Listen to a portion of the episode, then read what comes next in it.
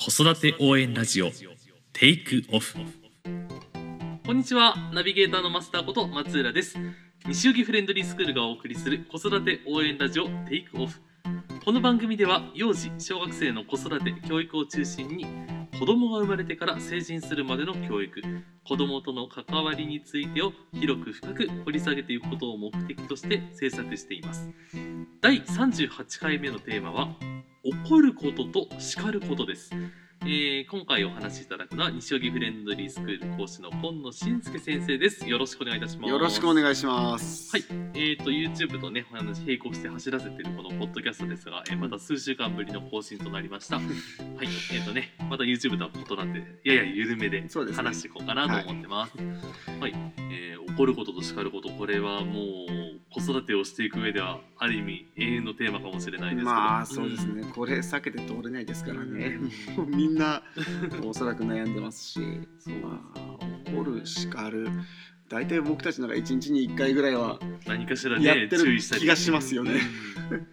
やっぱり怒るの方がちょっと怖いというかピリッとするあのイメージ持ちますけどね言葉からは。いやまあこれ、そう怒るって、まあ、この2つのことって結構、まあ、いきなり小学校受験に絡めちゃうけど、面接なんかで結構聞かれてくること。どういう時に子供を怒りますか？そうそうそうそういうのとか、まあ、どういう時に叱りますかとかうん。怒ると叱るの本当それこそ怒ると叱るの違いをはどういうふうに考えていますかとか普通に親に聞いてくるってことはやっぱりこの2つの違いっていうのはある程度明確にしとくべきなんじゃないかなっていうのは思いますね。うん。基本的にはフレンドリーでは叱るの方が多いんですかね。何か目的を持っているというか。うん。というか叱るが基本として考えた方がいいんじゃないかなっていうので、うん。まあ、子供にまあ大体ねみんなどこの親御さんもその面接の時そういうふうに言うとまあ叱るは何をしたかいけ何をしいけないことをしたのかっていうことを子供に話して分からせてで怒るは感情で怒ることです。っていう、まあ、まさしくその通りなんだけど、うんうん。まさしくその通りなんだけどまあそうね基本的にはやっぱり子供相手には叱るっていうことをあの大事にやっていった方がいいかなと思うのでまあそこは正しい。うん。ただまあ実際のとこ怒っちゃう人はいますよね。ううん。んでもやっぱりその感情が動いてしまったとしても、うん。子供の前ではできる限り制御はしていきたいところですよね。うん、やっぱり怒るっていうのは感情で怒なんか叫んでるうん。っていう感じだから正直言って子供には全く伝わってないし、まあ、伝わるのは怖いっていう、まあ、本当に本気で大人が怒っちゃったらなんですけど。あとやっぱり不信感につながると思うんですよ。うん。まあでもね親子だったらそこまでないんじゃないかな。だってお親族っていうかまあ親族だからこそ結構感情で言ったりしません？うん。だからこそっていうのはあるかな。うん、そうだからね、そこはやっぱりある程度の線引きさえしときゃ怒るっていうのは、うん。だって正直はっきり言って他人に怒れますそんなに。うんないやないかな。ないですよね。だから基本的に僕は、なんだろう。身内だからこそそう身内だからこそ怒るっていうのは、うん、出せるのはそこじゃないっていうのは思うんですよ。やっぱり友達相手に怒るっつったってそんなに家族に怒るみたいに怒ったらもうみんなドン引きじゃないですか、うん。だから僕は怒るのは正直とても大事なことの一つだとは思ってるんですよね。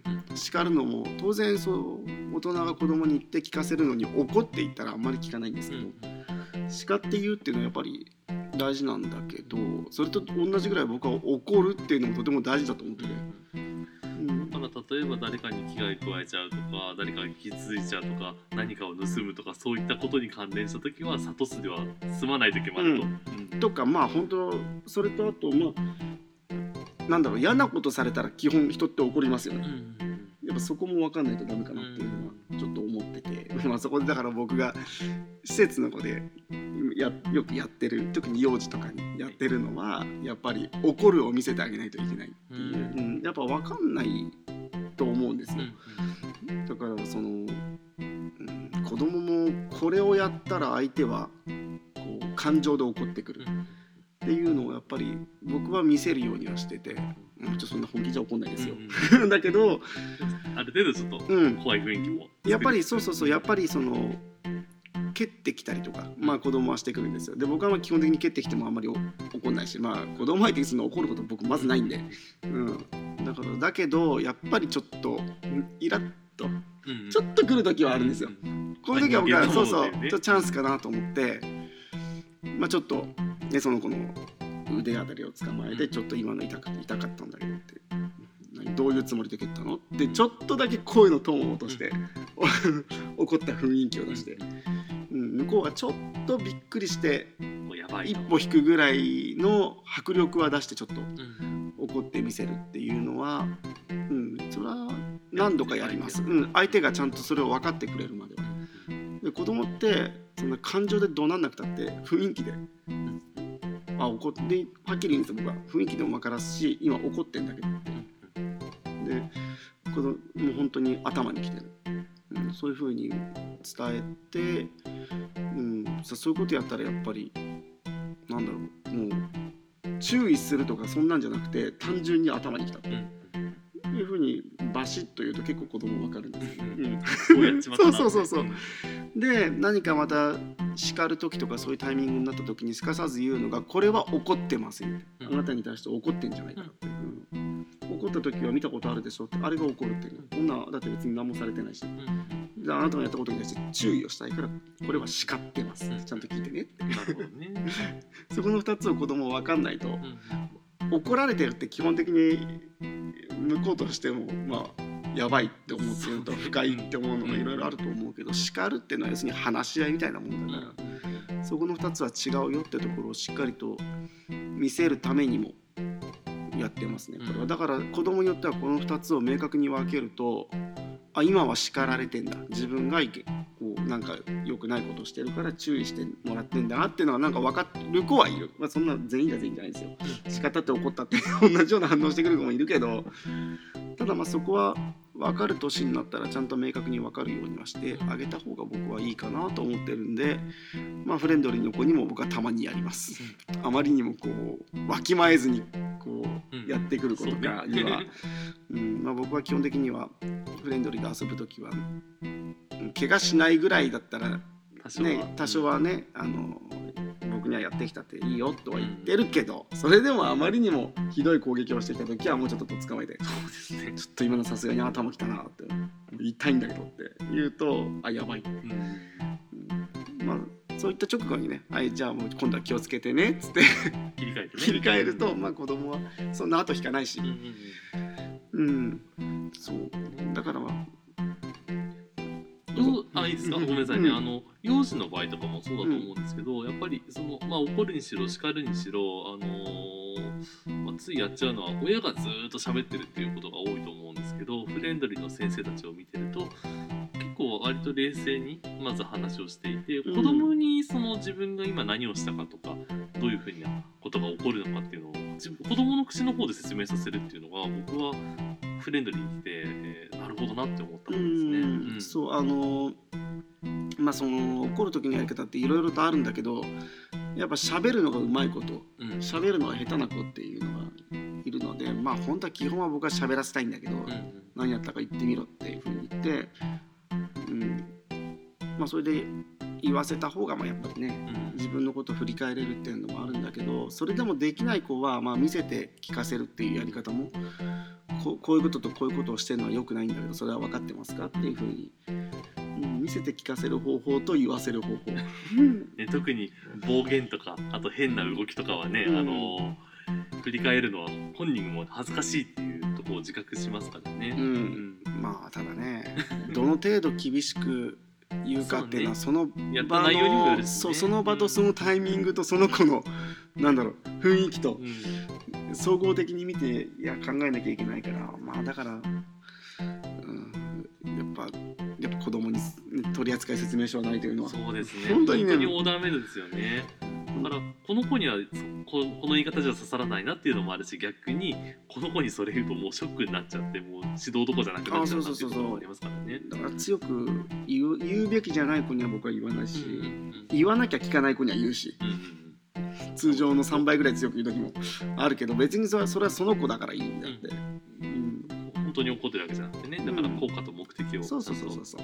見極めた上でということうですよね。ん、そこはもうやっぱり、うん、ビビビられてもしょうがないんで、うん。そういうのじゃなく本末転倒だから、うん。そこはねやっぱりやっぱ大人怒ると怖いから子供は。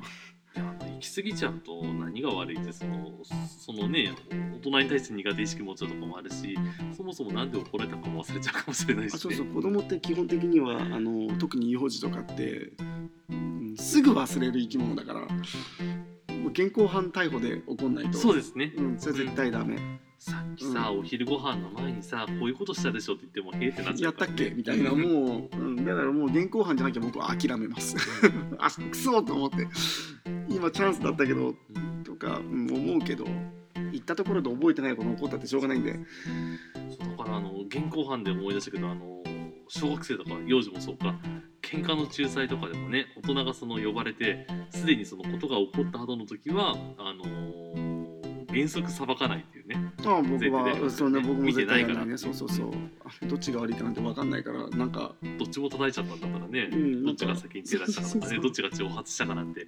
子供の証言ですから、そう。うん。うん防犯カメラ僕が防犯カメラあるって聞いてないとじゃあ分かんないっつって、うん。うん、あの子供同士のいさかいとかって結構大人がこう仲裁しようと思ったらうん。ユーモアを交えると結構終わるっていう、ね、うん僕はもうそもそも僕なんか行くたんびに「え興味ないんだけど」っつってうん。そっから入るっていう、うん。君たちの喧嘩でしょって。全然興味ないんだけど呼ばれたからには解決しなきゃいけないのなんとかしてって言って、うんそうすると子供たち同士でどうにかしなきゃと思う。そうなんかだからどっちが悪い何が叩いたとかそんなこと正直言って僕はどうでもいいと思ってて、うん。まあ、怪我するほど殴っちゃいけないけどいさかいなんて特に男の子なんてめちゃくちゃあるし、うん。うんだったら解決できるんだったらいいんじゃない？解決してって、うん、言うと結構終わる。もう施設なんかいたらもう一日に何回も何十回もあるからいちいちいちいちそんな注意してらんないんでだからどっちが悪いどっちが謝りなさいとかになっちゃうともう。大変なことになっちゃうしね。しこり残すことになっちゃうしね。そうだから僕はもう謝れなんて絶対言わないんでうん。だって謝りたくないし絶対に。だって向こうもやったけどこっちもやったっていうのがお互いの考え方であるから個別で話する時でも別に謝んなくたっていいよ。その代わりあの後に引かないでね。うんうん。うん。もう今このお話お互い2人で俺の話が終わったらもうおしまい、できんだったらいいよ。え大事ですよね。だからそれを積み重ねることで子供もその切り替えができるようになってくるのかなって。そうそうそう。だからまああとは、うん、まあ謝った方がいいんじゃないとは言う。自分が悪いと思ったら謝っといて。うんうん。謝れとは言わない。謝れとは言う自分が悪いと思ったんだったら謝っといてって、うん。そしたら、ね、謝りたくないんなら俺が相手の子に言ってきてあげるから謝りたくないって言うけど、まあ、こういう気持ちで言ってるからって伝えてあげるから。うん。その代わりいさかいなし、うん互いがそうまだ許せないとか言うとか言うんだったらもうあの2メートル以内に近づかないでお互いがもうそのことを忘れるまではって、うん、ごめんなさい強要しないっていうのをね。僕は絶対しない。んだだって嫌じゃないですか大人にさ。ごめんと思ってないもん昔とかこ自分の子供の時思い出しても「謝ってきなさいごめんなさいわ」って言われて絶対言いたくないと思ったのでもし仮に言わされたとしてもそこにあるのは謝罪の気持ちじゃなくて屈辱だけそうそうですからねそうそう。言葉に出したくはいないのに。はいごめんなさいねっていう。形式だけで言ったってしょうがないんで、うん。もうそんなのそもそも僕は初めから子供に強要しない、うん。うんどっちでも悪いと思ったら謝ってきなって、うん。うん、そう。ですね。あとはなんだろうな。だから僕はね、その怒るのも叱るのもあんま得意じゃないので、まあ、ガンガン聞いてきますけれども、うん。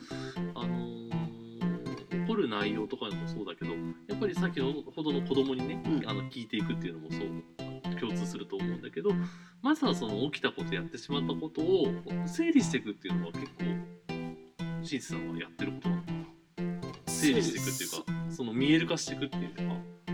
そうそうだからまずは初めから何が起きたのって言って言って聞いていったりとかもするんだけどまあ大体子供のやってることなんてもう分かりきってるというか もうネタがネタが割れてることが多いんだけど僕なんか僕がよく使う手はほら初めからこう分かってる事実を全部告げちゃうってうんうんいう、うん。そうあれがねとてもね話がね早くていいんだけど違ってたら言ってみたいな。そう単にじゃなくてもう分かっもう例えばその学校とかその他の人からの情報でもうすでに事実を得てる時はいはい。得て裏取りがもう終わってて本人はそのことを知らずに帰ってきて、うん目の前にいたりとかして怒る時に「お前何かやったんじゃない?」ってこういうことやったんじゃない？って言った時になんかしどろもどろになったり ごまかしたりなんかする時にはその事実をブワーッと述べちゃって「合ってるでしょ」って。もう分かってんの全部。分かってて全部分かってる上で君に聞いてんだからもう時間の無駄だから早く言って自分の口でって。あのすぐすぐゲロるみたいな。そしたらもう面白いぐらい早いですよねこの方法、ね。僕たまに使うけど。もう言い逃れできないな。もう事実を全部僕は把握して本当は分かんないところもあるんだけど、うん。今ある事実だけを全部言えばもう向こうはあ無駄って 観念するっていう。23年生までは聞きますね。そうね。小学校23年生ぐらいまではもうもう早い。数秒で全部喋り出すから。そうそう。この手はなかなか使える、うんそうだから整理する時もあるけどねそれは、ううんんだからそう一つずつ聞いてって。最後はやっぱり再発防止であったりとかそっちに持ってくる。うんていうかもうそもそもそういう時はあの怒る気はもう全然ないから喋ってって、しゃべあのななんだろう怒る叱るっていうのも最終目標何かっていうことをし忘れちゃいけないと僕は思ってて。そうですよね。怒ってそう怒って叱って相手が貝のように口を閉ざして、うんこっちに対するムカつきだけを残して、なんか長時間戦って終わりって何の僕は意味もないと思ってるから、怒る叱るの最終目標はそのやったことを自分で振り返れてここはこういうことはいけないってこっちが伝えたことを子供が受け入れて受け取って次へつなげるっていうのが大事だと思ってるからなんだろうな。よっぽどそんなこっちが怒鳴って怒んなきゃいけない事態以外無駄に無駄に起こ起こりはしない。そうそうそう。だからす、うん、そういうのじゃなきゃとりあえずまず怒るのもう怒っててしょうがないからうん。何あったか話してって。うん。だからもう100%絶対に怒鳴ったり怒ったりしないって約束するから喋ってっつって、何がいけないかだけを教えるっていうふうに前提を置くと結構子供ペラペラ喋ります、うん、しなんだろうな。子供悪いって分かってるからね。そう。だからもう悪いと分かってるから喋りたくないんでしょ？ってもうそこはもう分かった。だから何がいけないかを俺が教えてあげるから早く言って。うん、ねで行ったりとかね最近だと うちの嘘つきはもうこことマスターの前だけでは絶対嘘つかないでって。うんうんこことここが起こらないのは分かるでしょって。うんで結構聞きますよねあれ。そうね。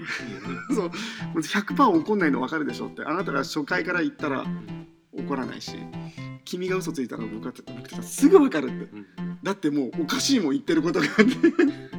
でそうなると面倒くさいのはねその君の嘘を崩すとこから始めなきゃいけないから時間の無駄なんだって。だから絶対に俺たちは初回では嘘つ嘘ついて怒んないから。嘘じゃ本当のこと言ったら怒んないから言えって言ったよね、うん言いましたねそれで 結構最近は素直に、怒られるのが嫌だからごまかすと、うん。ごまかすその手段としてやっぱりもっともらしい嘘をつくようになっちゃうということになっちゃうねそうそうそうそう。それを省いていけばいいと、そう。まずそこが一番大事。だからまああのー複数人まあ複数人って言ったらか家庭だとお父さんお母さんかな。はいはいはい。うちの施設とかこういう職員だと職場だと何人かそう何人かの人数がいて、この人に言うとやっぱり強く怒られちゃうっていうのもうちのとこにもどどの職場にもいっぱいいるけどその中で僕は怒らない初回ん初回限定怒らない立ち位置っていうのはなるほどね。そう。初回限定怒らない立ち位置で僕はいるから言いやすいのかなって、うんなるほどね。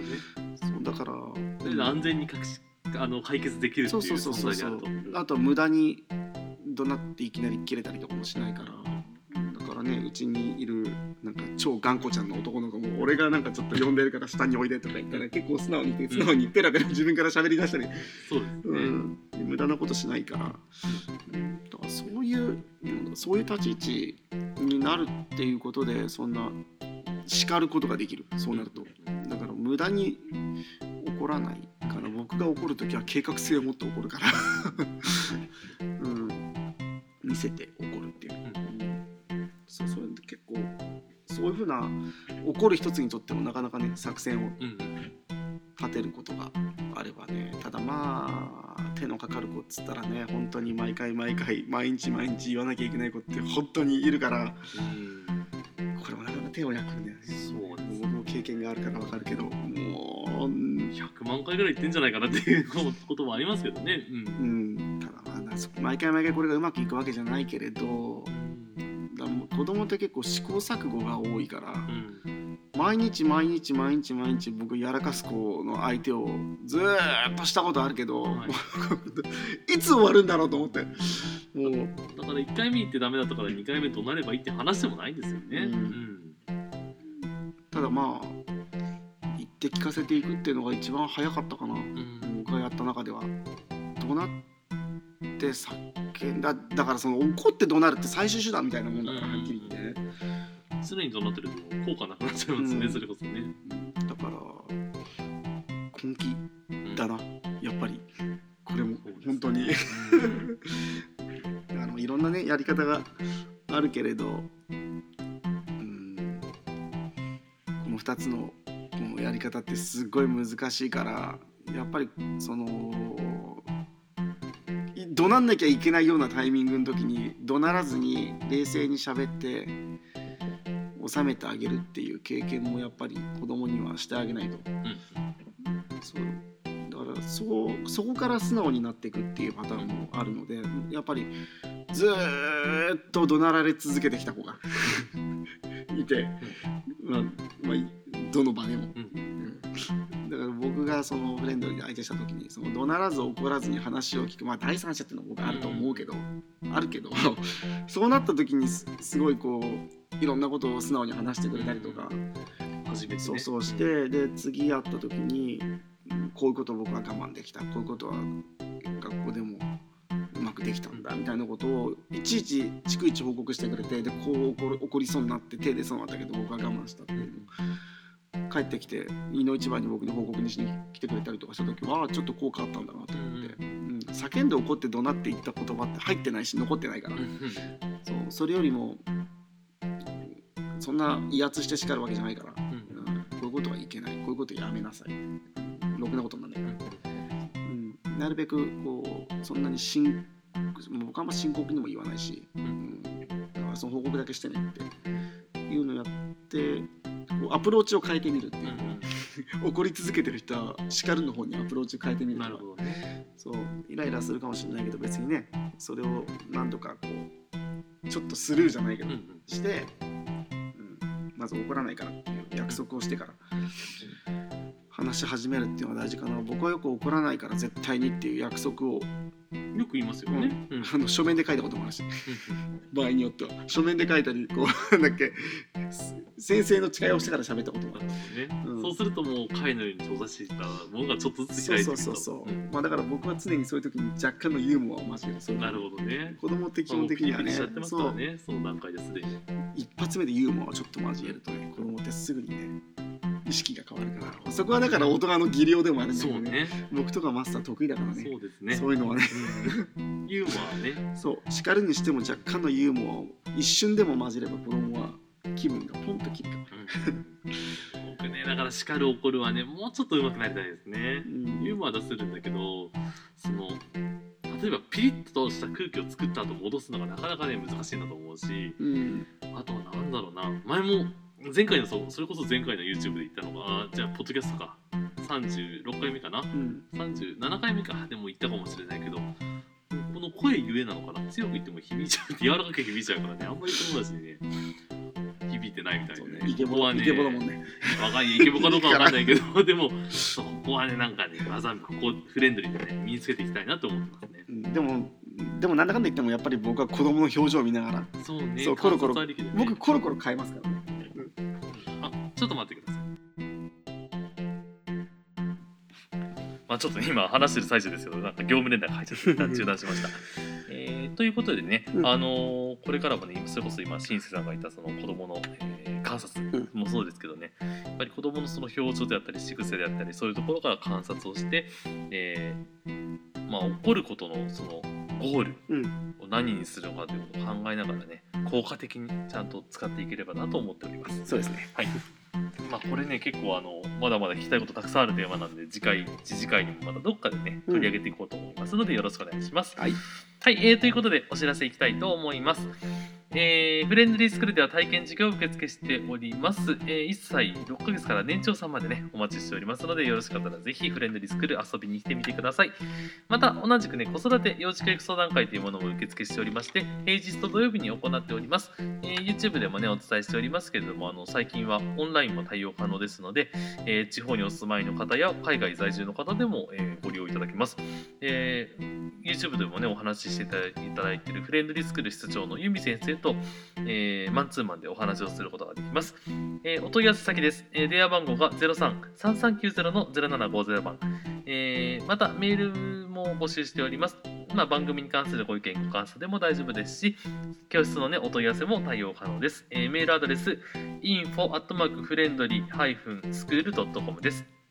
info.friendly-school.com です。取り上げてほしいテーマのリクエスト、先生のリクエストなど何でもお寄せください。えーそれでは本日も最後までありがとうございましたあ。りがとうございました、はい、では失礼いたします。失礼します